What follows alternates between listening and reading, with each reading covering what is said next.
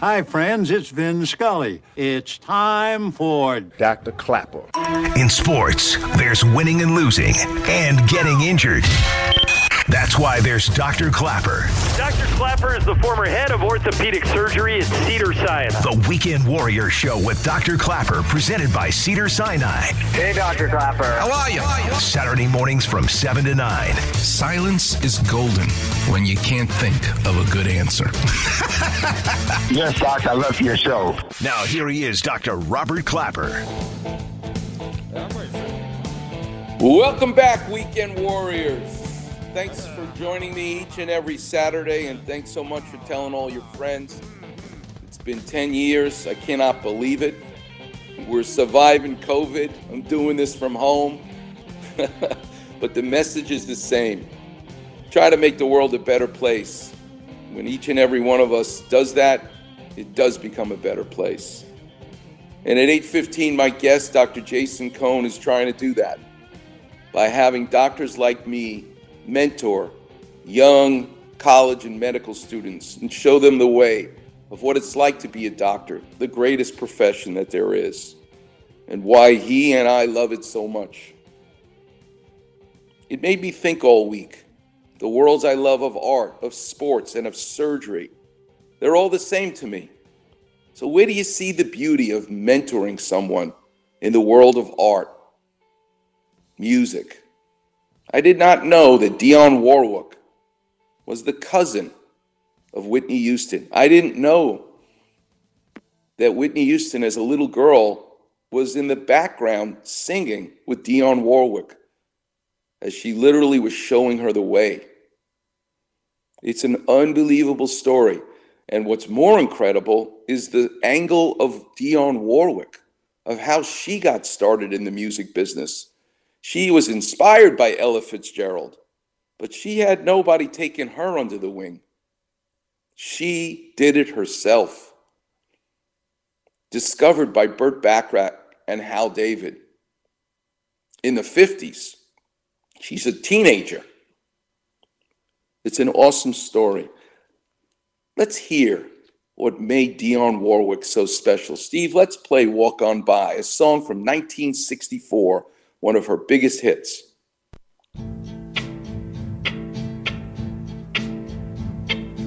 If you see me walking down the street and I start to cry each time we meet, walk on by, walk on by. The composer was Burt Bacharach. He wrote the music. The lyrics were Hal David. When she was but a teenager, as a backup singer for the Shirelles, for Scepter Records, Burt Bacharach and Hal David heard her. They had written some songs that they wanted to pitch to the record companies, and they needed someone to sing them. So Burt Bacharach, Burt Bacharach uh, approached her and said, "We really would love you to sing the songs. Would you do that?" The first thing she said was, "I'll have to ask my mom," because she was that young.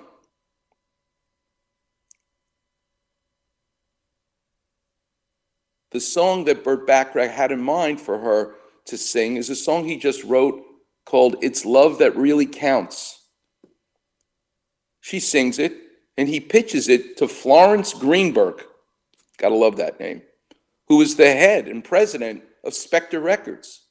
Florence Greenberg said to Burt Bacharach, "Forget your song. We need to sign the girl that's singing it." And that's how Dionne Warwick's career took off. But the story of her relationship and mentoring Whitney Houston is so special. Let's hear Whitney Houston talking about her mentor in nineteen ninety-seven. Let's go to number twelve. Like I said, I come from a family of singers, and I have always, always loved this lady's songs. To me, she sang, if not the best songs, some of the best songs recorded in pop music. Number, next one, thirteen. She is one of the greatest songstresses of our time. I'm talking about Miss Dionne Warwick, y'all. Yeah, that's right.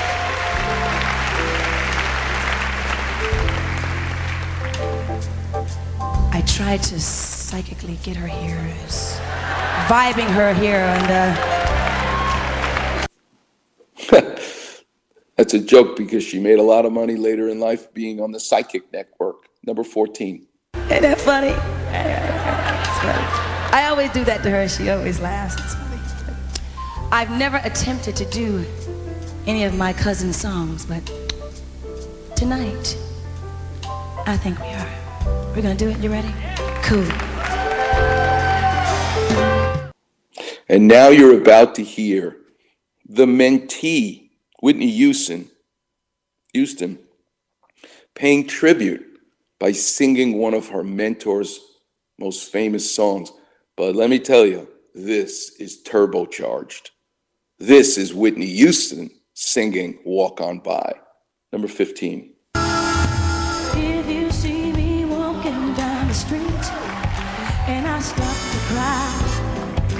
Each time we meet, walk on by, walk on by, make believe that you don't see the teardrops, let me breathe and cry, because each time I see you, I break down and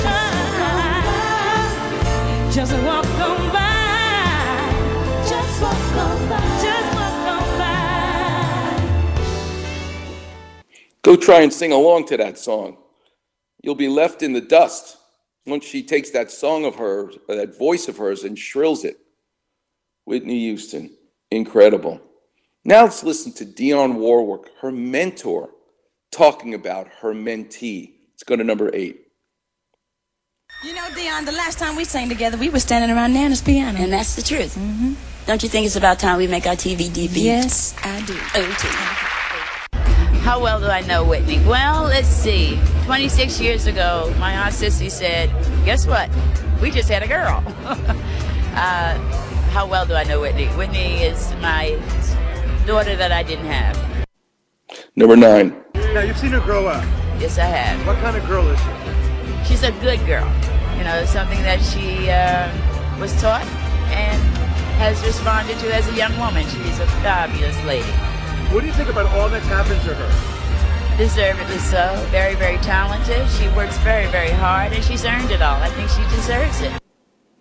Dionne Warwick wrote a book, and in it she talks about being inspired by Ella Fitzgerald, passing the torch. She's another big African-American singer in America in the fifties and sixties.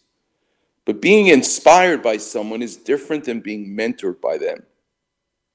Whitney Houston was a backup singer for Dionne Warwick. She trained her. Rather than just teaching her or inspired by her, she mentored her. Number ten.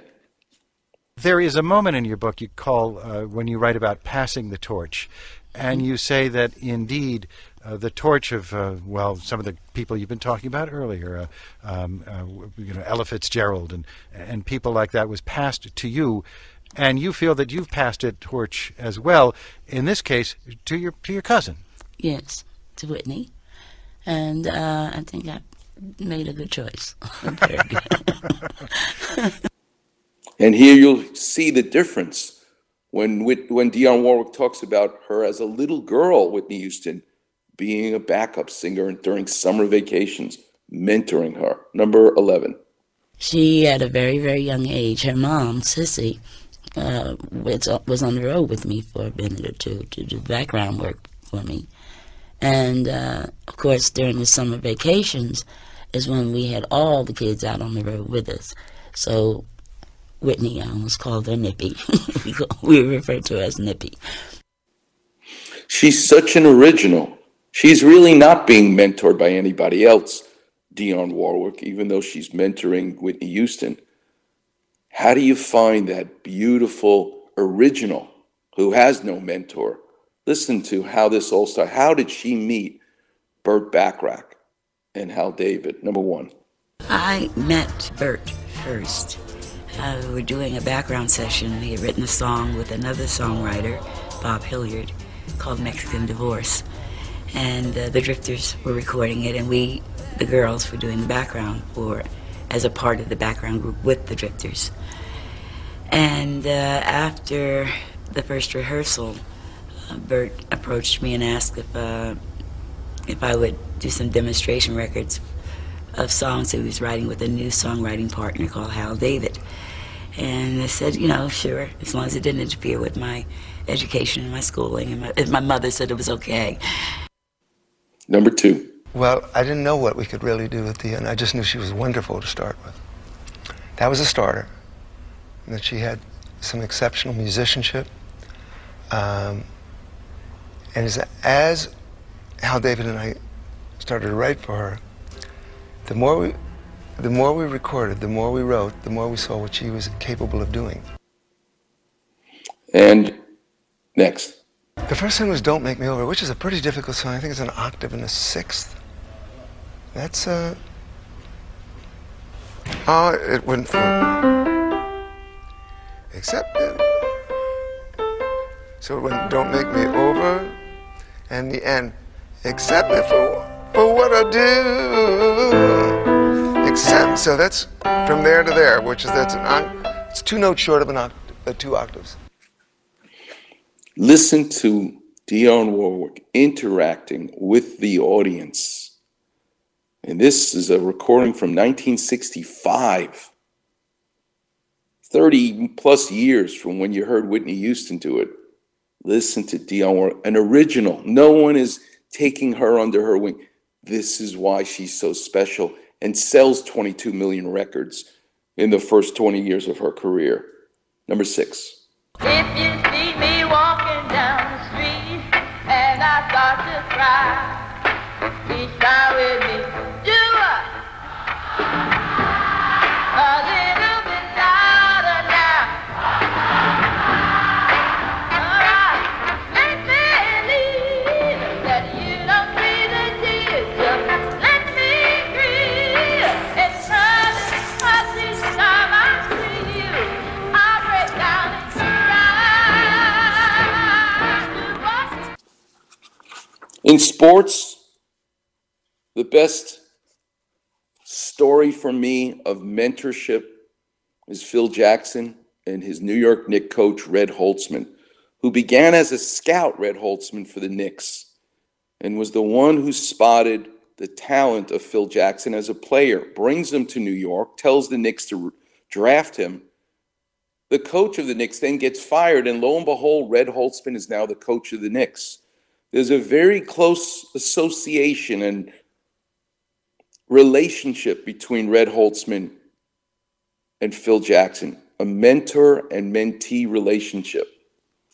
In Phil Jackson's book, eleven rings, on page thirty-one, he says, "One thing that fascinated me about Red was how much of the offense he turned over to the players. He let us design many of the plays and actively sought out our thinking about what moves to make in critical games. Many coaches have a hard time giving over power to their players, but Red listened intently to what the players had to say because he knew we had more intimate knowledge of what was happening on the floor than he did." And that's exactly what Phil Jackson did. While the players struggled many times, whether it was Michael Jordan, Scottie Pippen, or Shaq and Kobe, he didn't call a timeout. He let them figure it out for themselves on the court. Let's listen to the mentee, Phil Jackson, talk about his mentor, Red Holzman, from his Hall of Fame speech. Number one. Well, it's a terrific night. We've had some entertaining moments tonight, some great talks by coaches. And all of us know it's a player's game. But tonight, as a coach who's coming back having played in the N B A, I feel that uh, it's a great responsibility to give this game back to the players and understand it's their effort. And that's what I learned from Red Holzman. Number two. Tonight, I want to say some quick kudos, to-dos to many people that have vaulted me on this path. The people that I've worked for, the organizations I've worked for, from the Albany Patroons, the Quebradillas Pirates, the Isabela Gallitos, the terrific years with the Chicago Bulls, and of course the incomparable L A Lakers. Number three. The coaches I've had my educational years, my high school coaches, both Petersons, H L and Bob Peterson. H L taught me, um, you know, no pain, no gain, and Marine. And Bob Peterson, my high school basketball coach, taught me there's joy in this game and the pleasure of playing it. These are thank yous that Phil Jackson is giving teachers, coaches in his life, people who inspire him, people who taught him, but they're not his mentor. They're giving him advice, no pain, no gain. Great. That's different than taking a piece of you and putting it into someone else. That's what a mentor does. Let's go to number four. My professional career, a lot of it's tribute to Red Holzman, who was a scout for the, the New York Knicks, saw me play in many situations when I was in college and encouraged the Knicks to draft me in the second round behind Walt Frazier. Early in my rookie season, Red was named as the head coach, and he allowed me to play with all these Hall of Famers that are here tonight: Earl Monroe, Walt Frazier, Bill Bradley, Willis Reed, Dave DeBusschere, Jerry Lucas, Cassie Russell. But how did Red Holzman really mentor him? Listen up. Number five.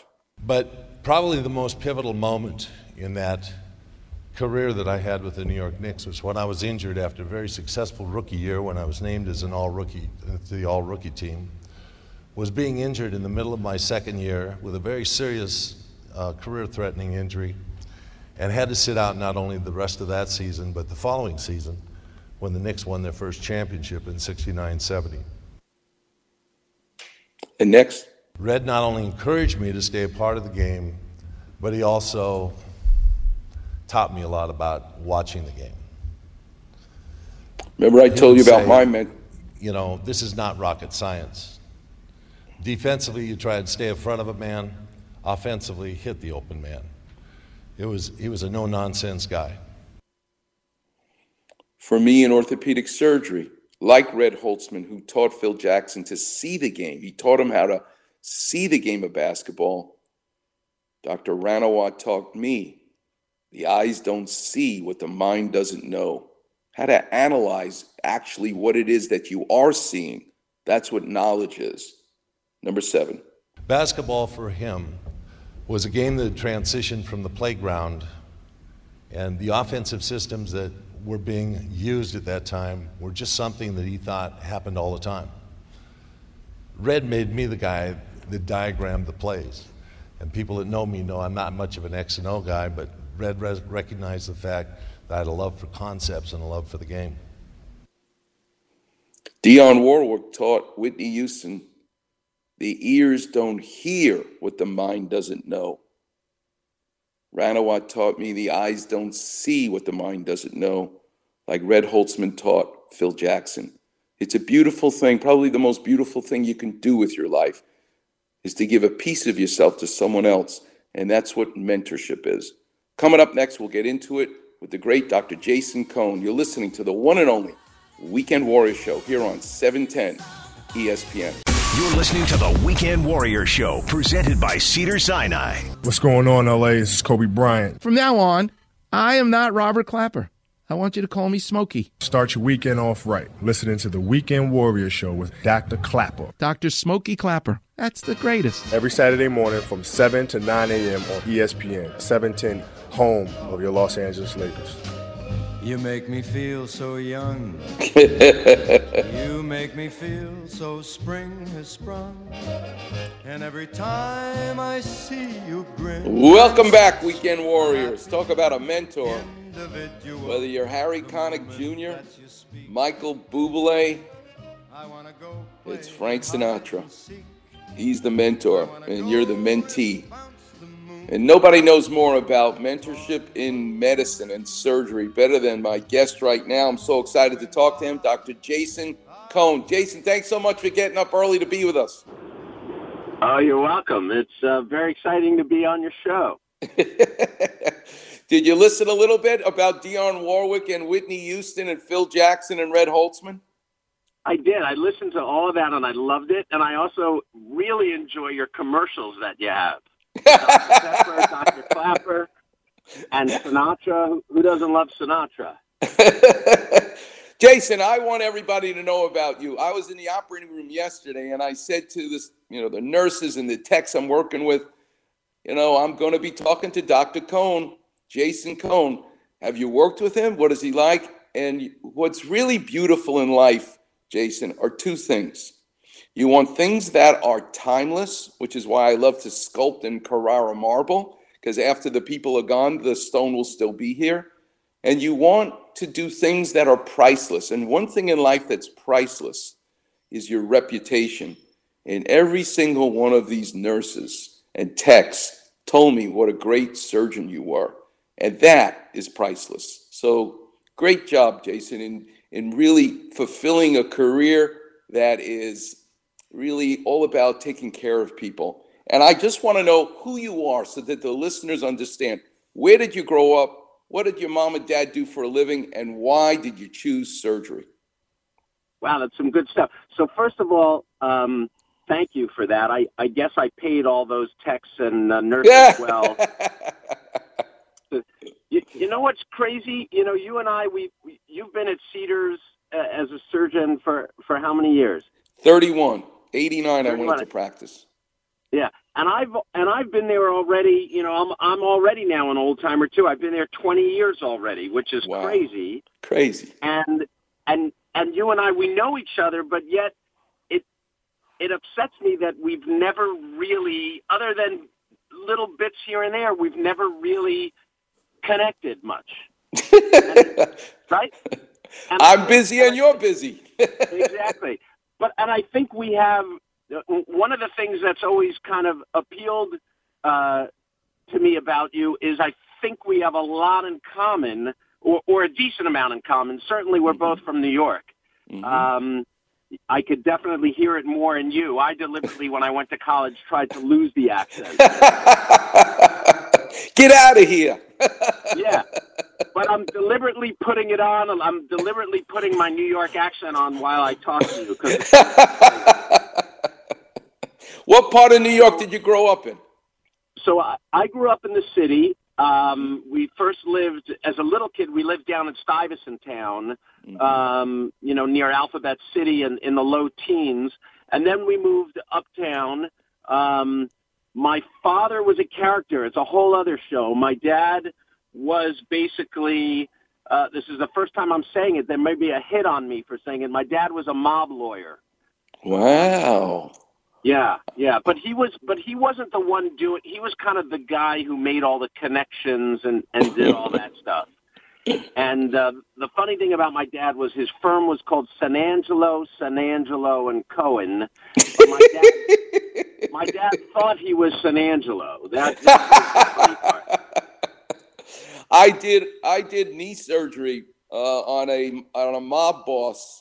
Uh, many years ago, twenty years ago, that a, a neighbor of mine from Ventura, and I remember him saying to me, "Where's the anesthesiologist?" I said, "Hold on a second, let me go get him." I said, "Steve, I just want you to meet uh, the patient we're going to be doing next." He looks at the anesthesiologist at Cedars, this you know little Jewish anesthesiologist, and says, "Hey, I better wake up." That's great. That's great. The that guy, guy says to me, my "Who is this guy?" um, so your my, dad was my, the lawyer for the mob. Wow. Yeah, wow. yeah, which is a whole other interesting thing. Um, and, so where did the idea I, of becoming a doctor and going into surgery come from?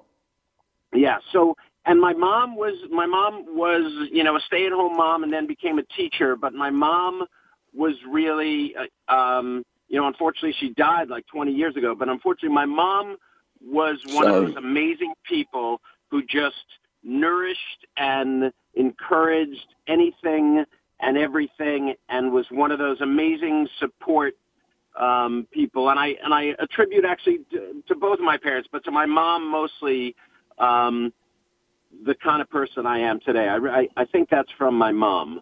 Wow, um, you know, that's beautiful. She gave me the confidence to do everything and anything. And uh, um, did you have brothers and sisters? I had two sisters. I had one older sister, one younger sister. And it, interestingly, I, I don't know, um, long story short, so I was also a bit of an artsy guy, and I wound up going to SUNY Binghamton to college.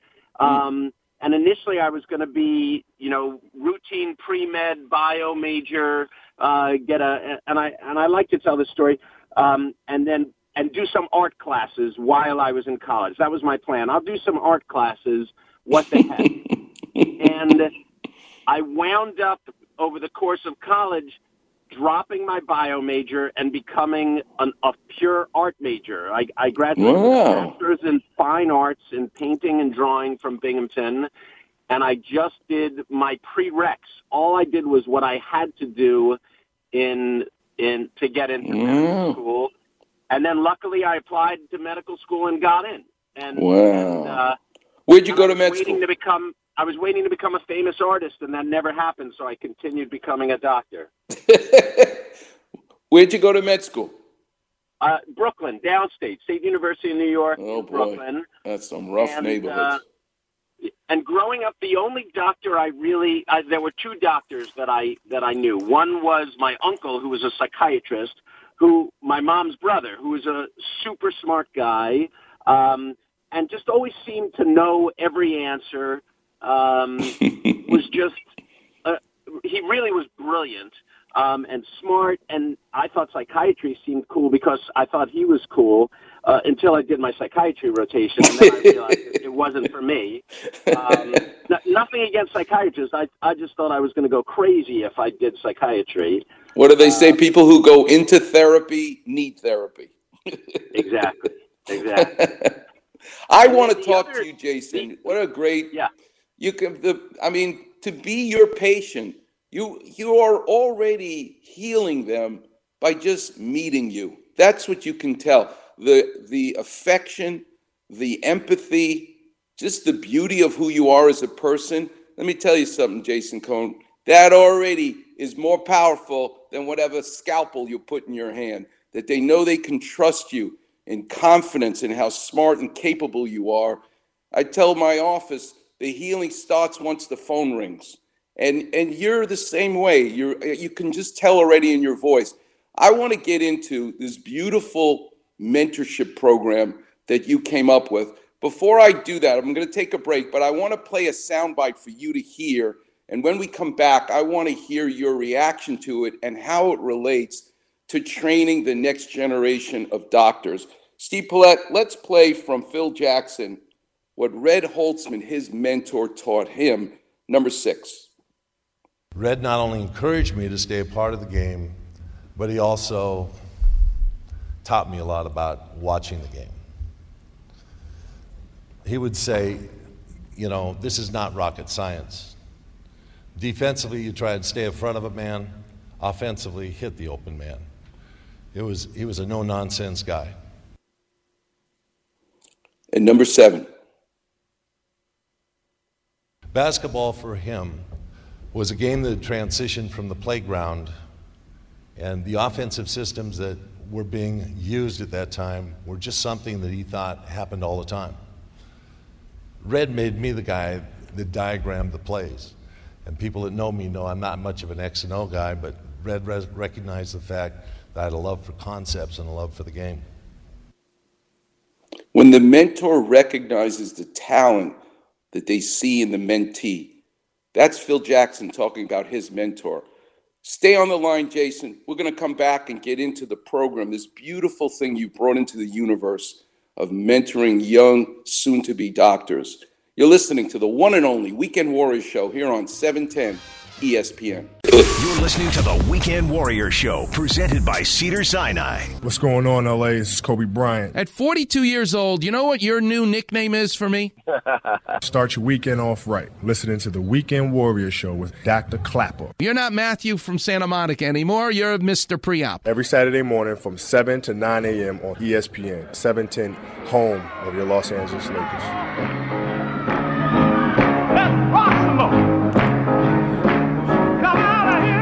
Welcome back, Weekend Warriors. The great Jackie Wilson, the mentor from Michael Jackson, according to Michael Jackson.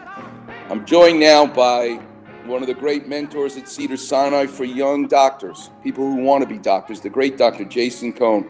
So, Jason, you heard the soundbite. Do you agree that there's a difference between teaching and being inspired by someone versus actually a pound of flesh? A mentor to a mentee. What does mentorship mean to you? Yeah, no, I think that's a great uh, uh, point about you could have teachers and then you could have mentors. And and I actually feel like for the most part, I don't know if I truly had mentors in terms of my career. I definitely had teachers. And that the, the fact that I feel like I didn't personally have any set mentor is what kind of inspired me to to help create this program at Cedars-Sinai, mentoring these uh, college and post-bac kids who want to go into medicine. I kind of felt like I didn't really get that opportunity, and for me, it kind of inspired me to to help create it and continue to, to run this program. If there's one thing, Jay, Doctor Jason Cohn from Cedars, general surgeon, par excellence, if it's one thing that you want to get across to one of the mentors, or mentees, what is it? So, so you know, one of the things I get to do in part of this pre-med program, and we're gonna, we had your wife on actually as one of our guests, and we'll have to have you. My wife was on. Wow. Yeah, yeah. Um, several years ago, she was one of our guests in our program, um, and so we're going to have you for sure. I apologize we haven't yet, but one of the things that is find a mentor. You know, just like you said, is try to find someone.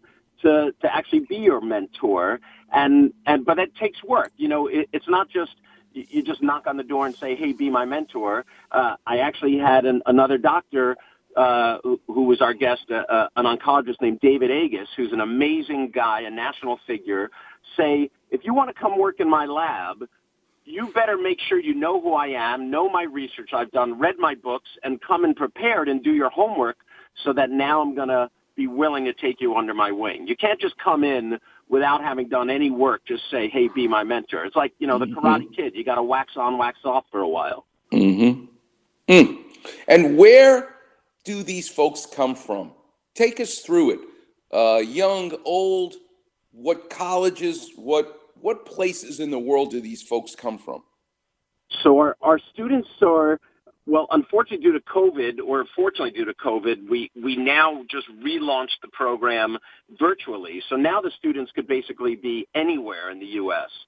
But um, we we ran three sessions, spring and summer and fall. In the summer, we did tend to have students from around the country that were then uh, in L A just for the summer to do our program. But during the year, we mostly, the kids were local kids. Either they were still in college, any of the colleges locally in Los Angeles, or they were already done with college, still thinking they wanted to go to med school. They were doing post-bac programs. Um, and uh, so they were so they were around. So you had to be eighteen. You have to be eighteen, at least a, a freshman in college. And sometimes we had kids in their thirties, you know, thinking, uh, finishing some other career, thinking, hey, I, I, I wish I had gone to medicine. Let me see what this is about. And, and trying to get a sense of, of what, what it is we doctors do. How did you get the word out, Doctor Cohn? How did you let people know? Is it on a Cedars website? Do you type in w w w dot mentoring and medicine dot com? I mean, this is it's yeah. fascinating. How do you get it off the ground? So, so it's interesting. You know, they're really uh, in the olden days. You know, when you and I were uh, were kids, it was easy for a kid like for someone like us to just walk into a hospital with and and put on a coat and shadow and probably even touch patients and, and even maybe do things that today people would freak out about. You know, you know the the mm-hmm. accessibility back when we were younger was there, but today, because of laws and rules and and patient confidentiality, it's really hard to for a kid to get into a hospital, to get into a doctor's office, to shadow. So, you know, this program actually to some degree started twenty years ago. Uh, somewhat informally. Um, it's run through the volunteer department at Cedars-Sinai. Uh, it was it was initially started by a woman named Barbara Leannes, who to some degree is actually a mentor of mine, I must say. Um, she ran the volunteer department. I, I'm sure you know her. Um, yes. And, yes. And, um, and initially it was just, they said, hey, we got this kid. I knew them. They said, hey, we have a kid who's interested in becoming a doctor. Uh, would you would you let him shadow you? And and that's how it kind of started.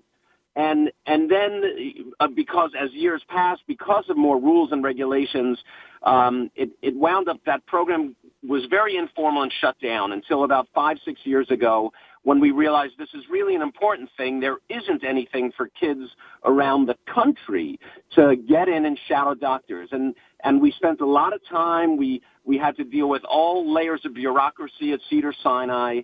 And we we got it approved. And, and so we have these kids come in, and they actually get full clearance by the hospital, and they, they get a badge, and, and they're able to go in and shadow wherever that doc, and they're assigned to a doctor or a group of doctors within a specialty, and they're actually able to shadow and go in and see whatever it is that doctor's doing. So if they're going to surgery, they could observe surgery.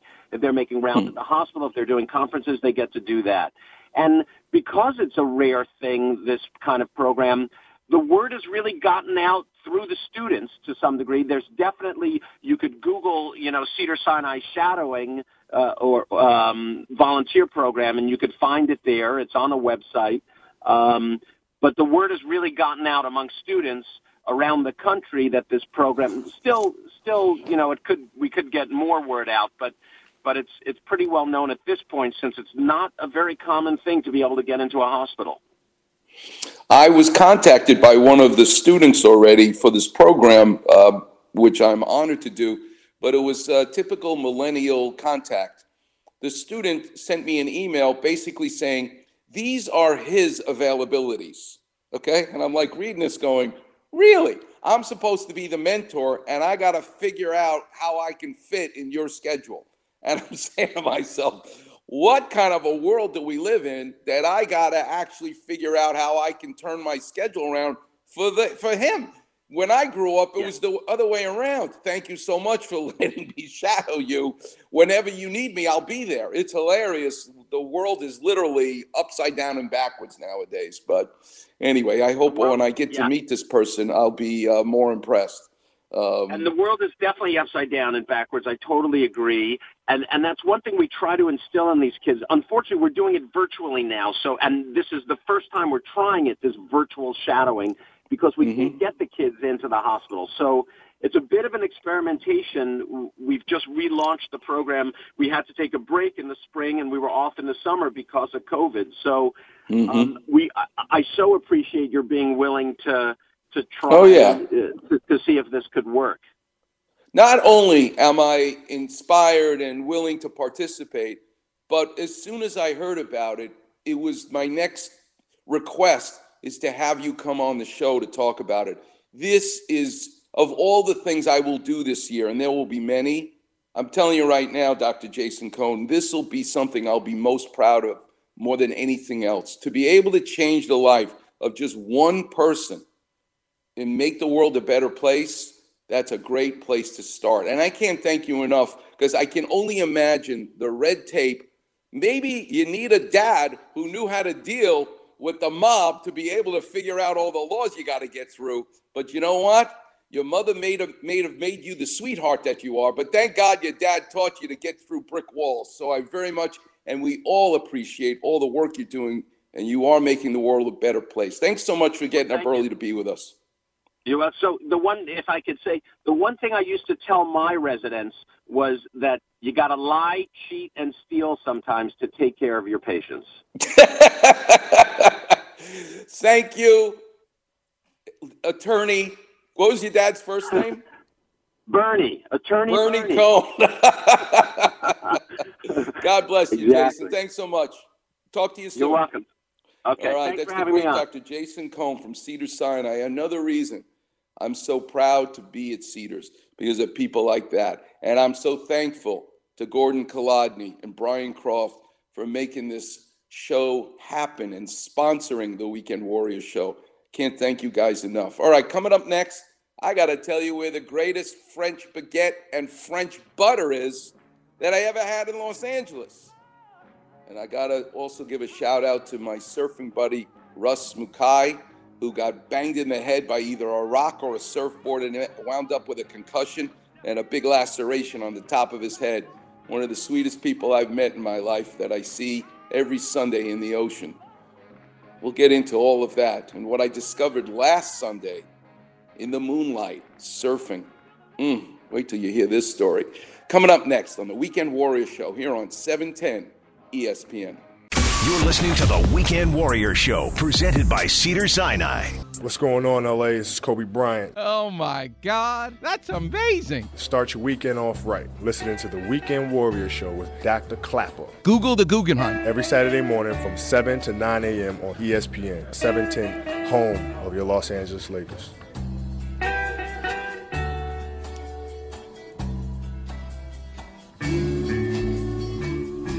Welcome back, Weekend Warriors. You're listening to The Endless Summer, music from nineteen sixty-four, Bruce Brown's famous movie. Let's talk a little bit about surfing. Jared Abrams just lined up the great Ben Aipa's son. At the end of next month, we'll have him on as a guest, talking about one of the great Hawaiian surfing legends, Ben Aipa. I actually have one of his boards in my office. It's not even up for display. It's in my office, my desk. Ben Aipa, a giant in the field of surfing. There's a magazine called Surfers Magazine, Surfer, the Surfer Magazine. And it was started by a man named John Severson. And Severson used to say that a surfer in this crowded world could still find a place where you're by yourself alone. Riding the waves are really important to me as my form of meditation or gift that I give myself for working so hard. But it's really all about being in the water, one-on-one with the ocean. So lately, I've been getting up. There's a three next to the clock, as in three fifty-five in the morning, so that I can get into the ocean during the moonlight, with the light shimmering, to try to be in the ocean all by myself. Last, last Sunday, it's pitch black. I cannot see. And as I catch a wave, by feel, I come racing down the wave, only seeing the moonlight shimmering on the water. I almost hit somebody because there's another lunatic in the water at this hour who you can't see. It was, it was incredible. But once first light came and dawn came, and the waves were great, and I paddled out to the lineup, maybe ten feet away from me, one of the largest sea lions I've ever seen popped his head up ten feet from me. And it was only then that I realized sometimes it's best not to see. Because it would make me nervous to know what actually is under me while I'm out there. But the draw is so powerful. The ocean calls me, and I gotta go. Intellectually, there's a lot of reasons you can line up of why it doesn't make sense. But there used to be an ad campaign that said, only a surfer knows the feeling. And many of you I know love when I talk about surfing, even though you don't surf, so that you can even tap into whatever this magical feeling of riding waves is all about. And that's why I try to devote at least one show a month to the power and the passion that I have for the ocean. Let me tell you about the bread, because I love talking about food. I love eating the food, and but I, I'm a New Yorker, as Jason Cohn says. And New Yorkers, I'm not looking to try every kind of food in the world. There's only four things I like to eat: pizza, cheeseburgers. I'm a minimalist in terms of it. I'm not looking, I'm looking for the best ice cream. And I gotta tell you something. I don't need anything in life but a good piece of bread and butter. So I search for the best bread and butter. This week I saw a patient in my office, hurt his knee. "Hi, Doctor Clapper, I've been waiting to see you. Please help me, I hurt my knee." And he's talking to me with a French accent. I said, "Are you from France?" "Yes, I am." "Paris?" "Nope, I'm from Brittany," he says, "where the surfing is." I said, "Are you a surfer?" He says, "No." And now I'm spending a few minutes talking to him about my love of France, going to Europe. With COVID, you can't. And I said to him, you know what I miss most, other than the art, the people? What I miss, certainly going to France, is one thing: the French bread, the baguette, and more importantly, that yellow butter. I don't know what they do. The cows are different. The wheat is different. But there's nothing like a crunchy, out-of-the-oven French baguette with that French butter. My mouth is watering already just talking about it. It's simple, but it's the most incredible thing you can eat. He looks at me, says, "You know, Doctor Clapper, I found a place in Los Angeles. You don't have to go to France anymore. We have it here." I said, "You're kidding me. Get out of here." He says it's at the farmer's market on Fairfax. The name of the place is called Michelina. It's only open from nine to three, which means three days a week I'm in surgery. The other days a week I'm seeing patients. How the hell am I going to get to a place between nine and three? I don't know if it's open on the weekends now that I think about it. So what did I do? I sent a friend of mine, the great Chuck Burchett, while I'm in surgery yesterday. "Chuck, do me a favor. Go to Michelina. Get me a French baguette and some of the butter. Between surgeries, I'd love to have some and share it with some of the folks in the operating room with me." And he did. Let me tell you something. You don't need to go to France on a plane anymore. Michelina, farmers market, Fairfax. Get the, you can get other things there, I'm sure. Do me a favor. Just get the bread. Hell yeah. Smear that butter on it. They even make homemade raspberry jam that they give you as well. They could charge one hundred dollars for this thing. I'd pay it. That's how good it is. It crunches. But you close your eyes. Taste the wheat. You can imagine those wheat fields blowing in the wind every bite you take of that bread and butter. Incredible. Let's talk about next week. We got about a minute left. You know what I'm going to talk about next week, thanks to the great Jared Abrams?